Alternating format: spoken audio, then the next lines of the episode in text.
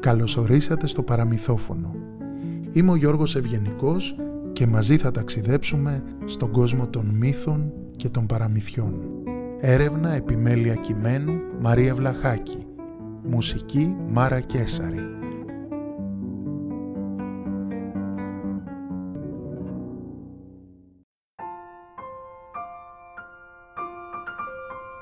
Μια φορά και έναν καιρό στη μακρινή Κίνα ήταν μια γερόντισα που ζούσε στην καλύβα της όμορφα και καλά.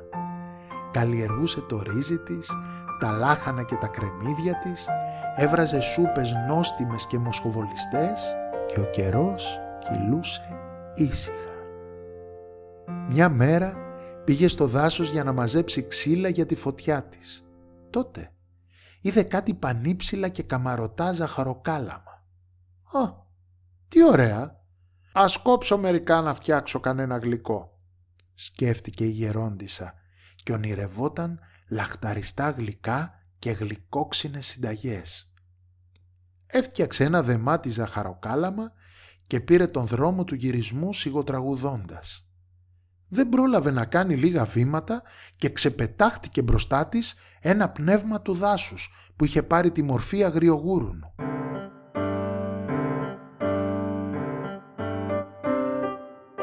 «Δώσε μου και μένα ένα ζαχαροκάλα μου», της είπε το αγριογούρουνο με φωνή ανθρωπινή.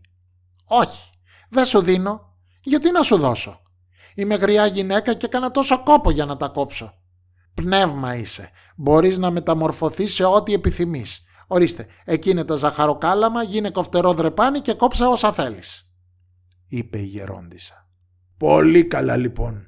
Αφού δεν μου δίνεις ούτε ένα ζαχαροκάλαμο για να φάω και να χορτάσω λίγο την πείνα μου, θα φάω εσένα. Τη νύχτα θα έρθω στην καλύβα σου και θα σε κάνω μια χαψιά. Μη σου περάσει από το μυαλό καμιά κουτί σκέψη και προσπαθήσεις να κρυφτείς. Μάταιο κόπο θα κάνεις. Όπου και να πας θα σε βρω και θα σε καταβροχδίσω. Της είπε με άγρια και βροντερή φωνή και χάθηκε στο δάσος. Της γερόντισσας της κόπηκε το αίμα. Γύρισε στην καλύβα της, κάθισε στο πλατήσκαλο και την έπιασαν τα κλάματα. Σε λίγο ένας πλανόδιος μικροπολιτής έτυχε να περνά από τη γειτονιά. Είδε τη γερόντισα, την πλησίασε και τη ρώτησε γιατί κλαίει. Η γερόντισα του ιστόρισε όσα έγιναν στο δάσος και του είπε πως τη νύχτα θα έρθει το πνεύμα αγριογούρουνο να τη φάει. «Δεν ξέρω τι να κάνω για να σε βοηθήσω γερόντισα. Εγώ έμπορος είμαι και πουλάω βελόνες και βελονάκια, κλωστές κλωστούλες και κορδέλες για κεντήματα. Μπορώ όμως να σου χαρίσω τούτες τις βελόνες, μήπως και κάπου τις χρειαστείς», αποκρίθηκε ο έμπορος. Η γερόντισα σκέφτηκε πως αν το αγριογούρουνο πατούσε τις βελόνες, ίσως να πλήγωνε τα πόδια του και να έφευγε. Σκόρπισε τις βελόνες στο πλατήσκαλο και συνέχισε να κλαίει απελπισμένη.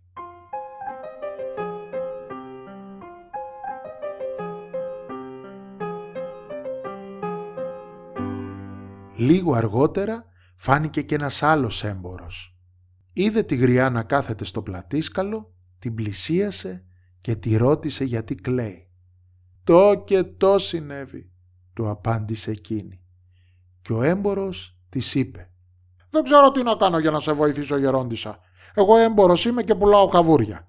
Μπορώ όμως να σου χαρίσω μερικά καβούρια μήπως και κάπου τα χρειαστείς». Της έδωσε τα καβούρια και εκείνη τα έβαλε σε ένα βάζο με νερό πίσω από την πόρτα και συνέχισε να θρυνεί για το χαμό της απαρηγόρητη.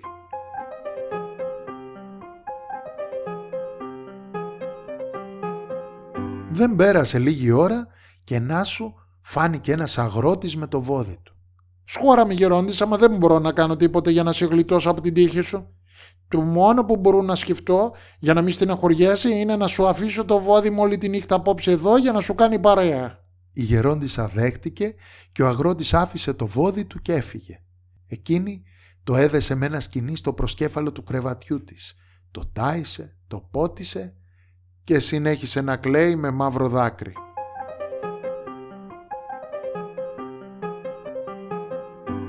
Έπειτα πέρασαν δύο χωρικοί που κουβαλούσαν τσάπες και αξίνες. Την είδανε μαραζωμένη και τη ρώτησαν τι σκοτούρες έχει στο νου της και τη βασανίζουν. Η γερόντισα τους είπε τι της έμελε να πάθει.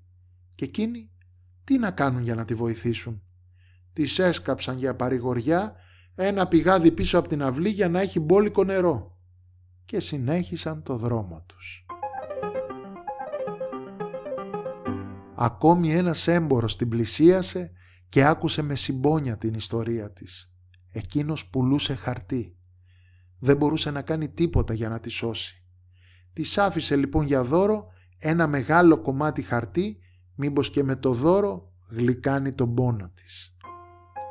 Έτσι που έκλαιγε όλη τη μέρα η γερόντισα στο πλατήσκαλο της καλύβας της, όποιος τύχαινε να διαβεί από εκεί έξω, μάθαινε και την ιστορία της.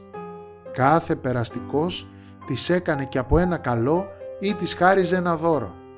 Ένας καβαλάρης της άφησε το άλογό του για παρέα και ένα γόρι τη χελώνα του. Κάποιοι μιλονάδες μάλιστα της χάρισαν δύο μιλόπετρες και τις κουβάλισαν στην πίσω αυλή.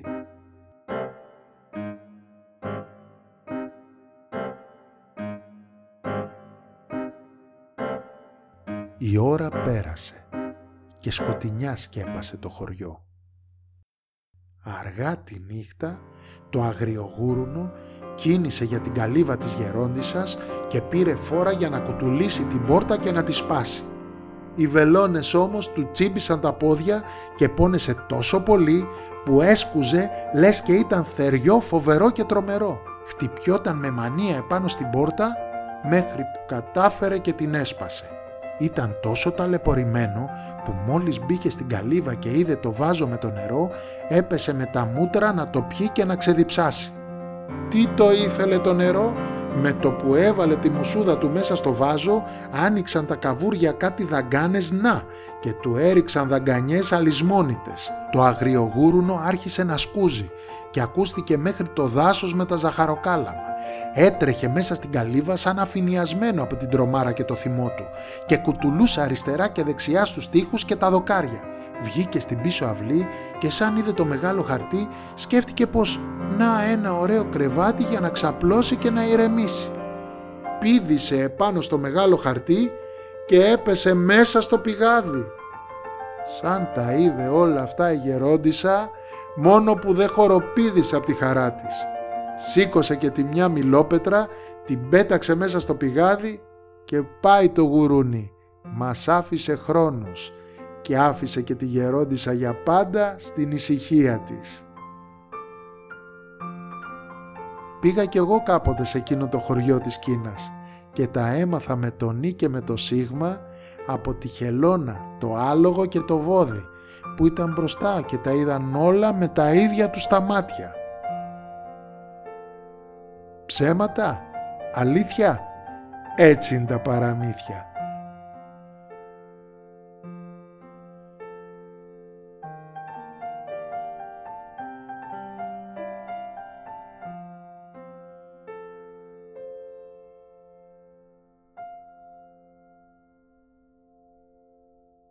Ακούσατε το παραμύθι «Ένα τρομερό αγριογούρουνο», ένα παραμύθι από την προφορική παράδοση της Κίνας δράση που υλοποιείται με δωρεά από το Τίμα Κοινοφελές Ίδρυμα στο πλαίσιο του προγράμματος Σημεία Στήριξης, που συγχρηματοδοτείται από 8 κοινοφελείς οργανισμούς.